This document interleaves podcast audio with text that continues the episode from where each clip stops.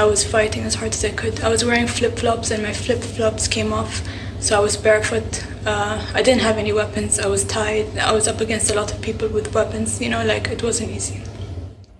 The one who was sitting on my stomach, he grabs my chest and he says to me, "Shut up, shut up." So I got really, really angry and I was hitting him with my hands and screaming at him to get off me. And I was like so, so angry and I just kept fighting with him really, really hard. Like I was really, really, really like struggling a lot. The other Emirati guy told him uh, like get off her and then he sat on me and he was trying to help the other guy tie up my legs but I was fighting. And uh, this guy came with a small uh, pouch, like a camouflage pouch, and uh, he took out the needle and he injected me in my arm and i was like fighting i was saying don't do that don't do that don't do that when i woke up the private jet had already landed in dubai Ja, så här berättar prinsessan Latifa i videoklipp som hon har spelat in och skickat till en vän. I klippet beskriver hon hur det var när hon i mars 2018 försökte fly ifrån Dubai. Hon flydde under dramatiska förhållanden tillsammans med sin vän i ett försök att ta sig till Indien för att söka asyl där. Prinsessan Latifa är dotter till Mohammed bin Rashid Al Maktoum, emir och regent i Dubai. Han är också premiärminister och vicepresident i Förenade Arabemiraten och han har totalt 30 barn. Flykten misslyckades och prinsessan greps ute till havs av elitsoldater och fördes tillbaka till Dubai. Sedan dess har hon hållits i husarrest och livstecknen från henne har varit få. Tills nu. Häromveckan så publicerade brittiska BBC flera klipp från prinsessan. I klippen berättar hon hur hon hålls fången av sin familj. I det här avsnittet av Aftonbladet Daily så berättar vi om prinsessan Latifas flykt och situation i Dubai. Och det gör vi med Jenny Alexandersson som är reporter på Aftonbladet och som också gör podden Kungligt hos oss. Jenny börjar med att berätta om vad det är som har hänt. Ja, jag tror vi får börja från början för att det här är en, en historia som är så fylld av eh, skräck och konstigheter och eh, iberika affärsmän och kampsportstjärnor som försöker komma till räddning. Så att om man börjar från början så är det så här att prinsessan Latifa försökte fly från sin familj i Dubai. Det är där hon är bosatt, i mars 2018. Men det var faktiskt inte hennes första försök. Eh, för hon hade försökt en gång tidigare och då var hon bara 16 år och det var 2002. Och orsaken till att hon ville lämna sin familj det är att som hon säger då, att hon blev svårt misshandlad, hon blev fängslad efter den här första, det första flyktförsöket. Och innan dess hade hennes tillvaro varit väldigt hårt beskuren. Och visst, hon hade ju tillgång till fantastiska eh, slott och hus och gym och pool och, och ridhästar och det ena med andra och kunde umgås med sina vänner. Men hela tiden så var hon ju vaktad av personal. Man skulle kunna tro att leva ett sånt privilegierat liv med all personal, det är fantastiskt. Men det personalen gjorde var ju att kontrollera henne och hon var väldigt, väldigt hårt hållen hemma. Hon hade ingen frihet med andra ord. Så vad hände? Ja, egentligen kan man ju säga att hela det här händelseförloppet startade vid millennieskiftet. Eh, för år 2000 så hade hennes syster Shamsa försökt att fly. Hon var också hårt hållen. Eh, familjen har ett stort gods i Surrey i Storbritannien och där föder då emiren upp sina tävlingshästar. Han är enormt engagerad i hästkapplöpning och varje sommar så tillbringar då familjen tid i Surrey. Och Shamsa hon lyckades faktiskt ta sig till Cambridge. Men en månad senare så blev hon tagen då av sin pappas säkerhetsmän på en gata i stan och fördes hem under eh, eh, strikt, strikt och drogad resa hem kan man väl säga. Eh, så när Latifa försökte fly första gången hon var 16 så gjorde hon väl ungefär som Shamsa, men blev också tagen. Men den här gången då, 2018, så hade Latifa gjort en mycket säkrare plan. Det var i alla fall vad hon trodde. Och hon hade siktet inställt på USA och det var där hon ville söka asyl. Och hon fick hjälp av sin nära vän och personliga tränare. Det är kampsportaren Tina Jauhainen från Finland. Och hon har bott i Dubai i många år. Och planen var då att de skulle ta sig till Indien som första punkt på den här flykten.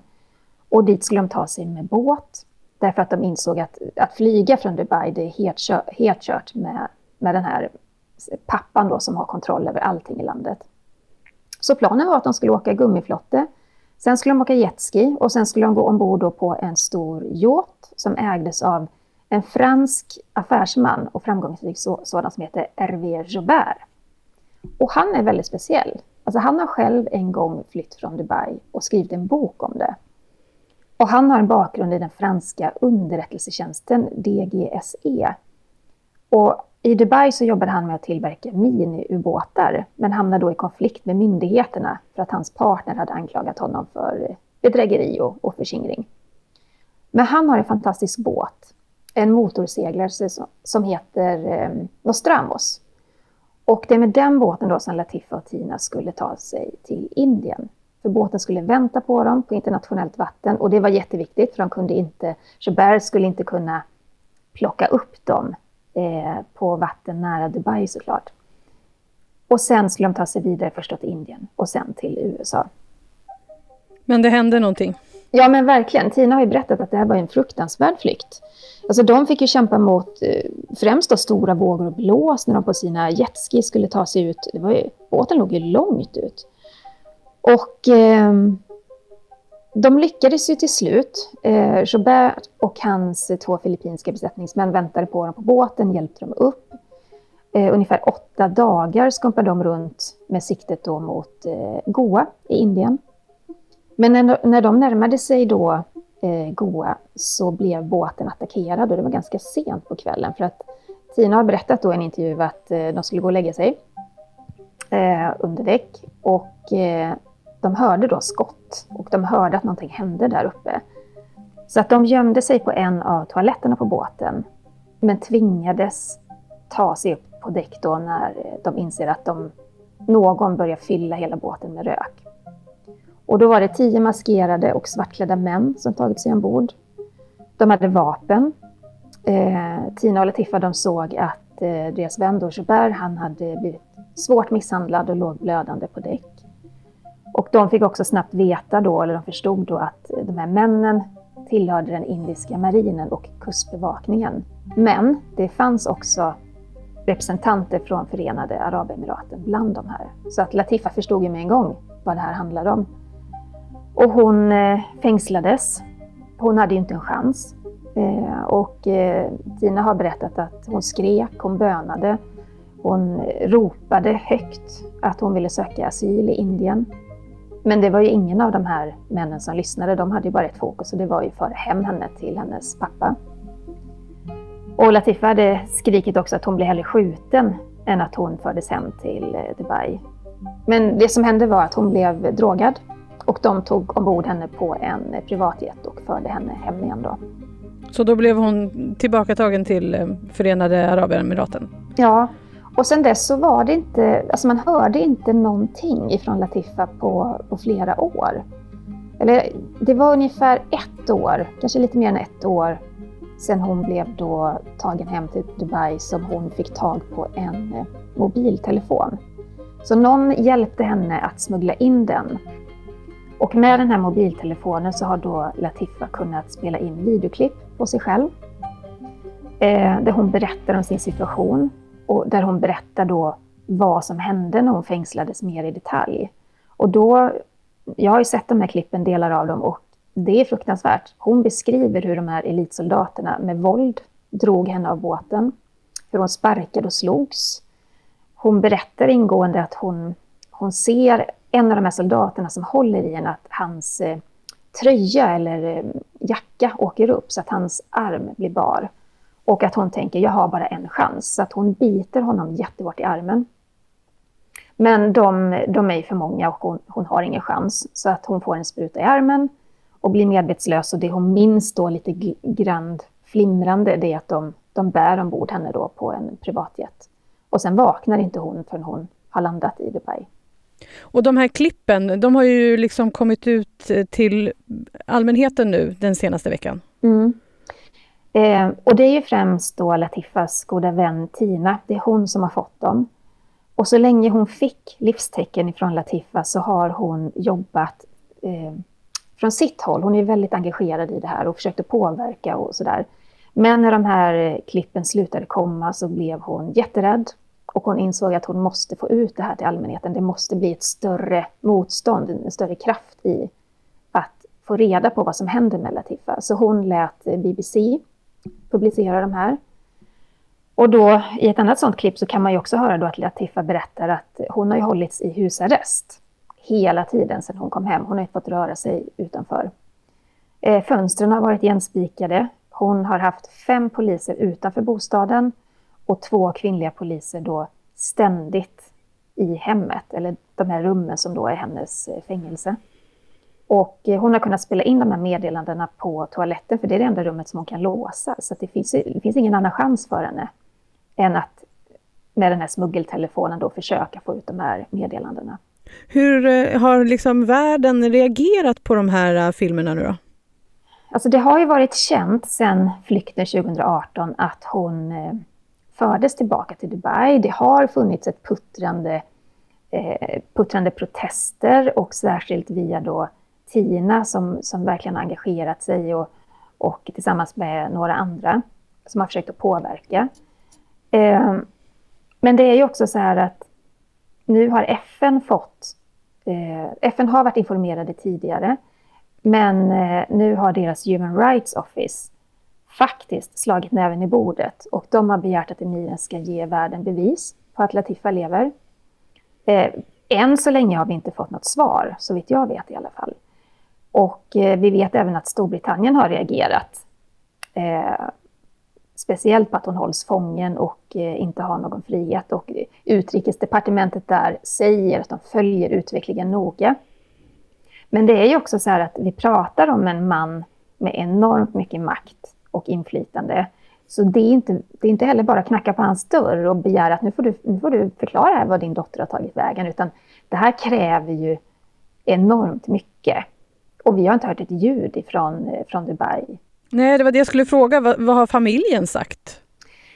Nej, men alltså, efter flykten 2018, då var det ju något dokument som publicerades. Eh, det var ett officiellt statement eh, där de sa att Latifa ja, men att hon lever och att hon finns där och att eh, det här är en privat familjeangelägenhet i stort sett. Men, men det är inte så mycket mer än så som vi har fått därifrån. Det, det har också kommit ett fåtal bilder. Eh, då var det Mary Robinson. Hon är ju, hon har tidigare varit, eller är väl fortfarande kvinnorättskämpe, eh, men eh, hon har också varit FN-kommissarie.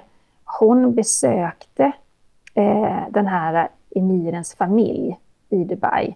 Och det kom då bilder från det besöket när hon sitter bredvid Latifa. Men, men det man ser på bilden är att Latifa sitter i en, en liten så här luvtröja, eh, lite, lite nedböjd. Hennes blick möter inte kameran. Man tror på någon bild att det ser ut som hon ler, men det, det är väldigt, väldigt konstiga bilder. Och eh, Mary Robinson har ju sen i efterhand sagt att hon blev totalt lurad. Så de utnyttjade ju henne eh, i något slags spel i att visa upp att, att Latifa har det bra helt enkelt. Vad, vad tror du kommer hända framöver nu? Jag hoppas ju att den här uppmärksamheten gör att det går att sätta press på emiren.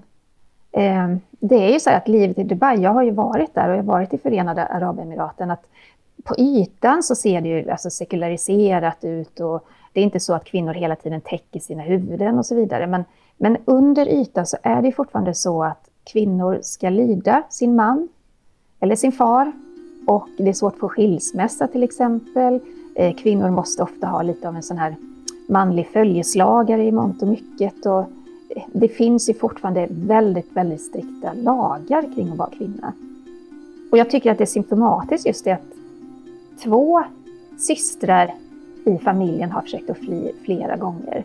Och det här har ju också en koppling till eh, prinsessan Haya, en av emirens fruar, som faktiskt för något år sedan i panik flydde från Dubai, sökte asyl i Storbritannien och är fortfarande kvar där, men är under stor press därför att han startade en massa rättsprocesser mot henne vad gäller vårdnaden, för hon tog med sig två av barnen och sådär. Så, eh, det här är ju, jag tycker det säger så himla mycket om emiren och hans makt över familjen och främst då över kvinnorna.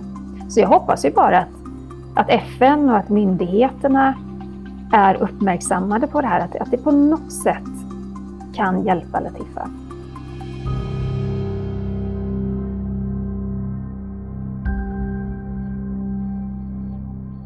Sist här hörde vi Jenny Alexandersson som är reporter på Aftonbladet. Jenny gör podden Kungligt varje vecka med Sara Eriksson där de tar upp allt som händer om den kungliga världen. Och du hittar den också där du hittar poddar. Jag heter Jenny Ågren och du har lyssnat på Aftonbladet Daily. Vi hörs snart igen. Hej då!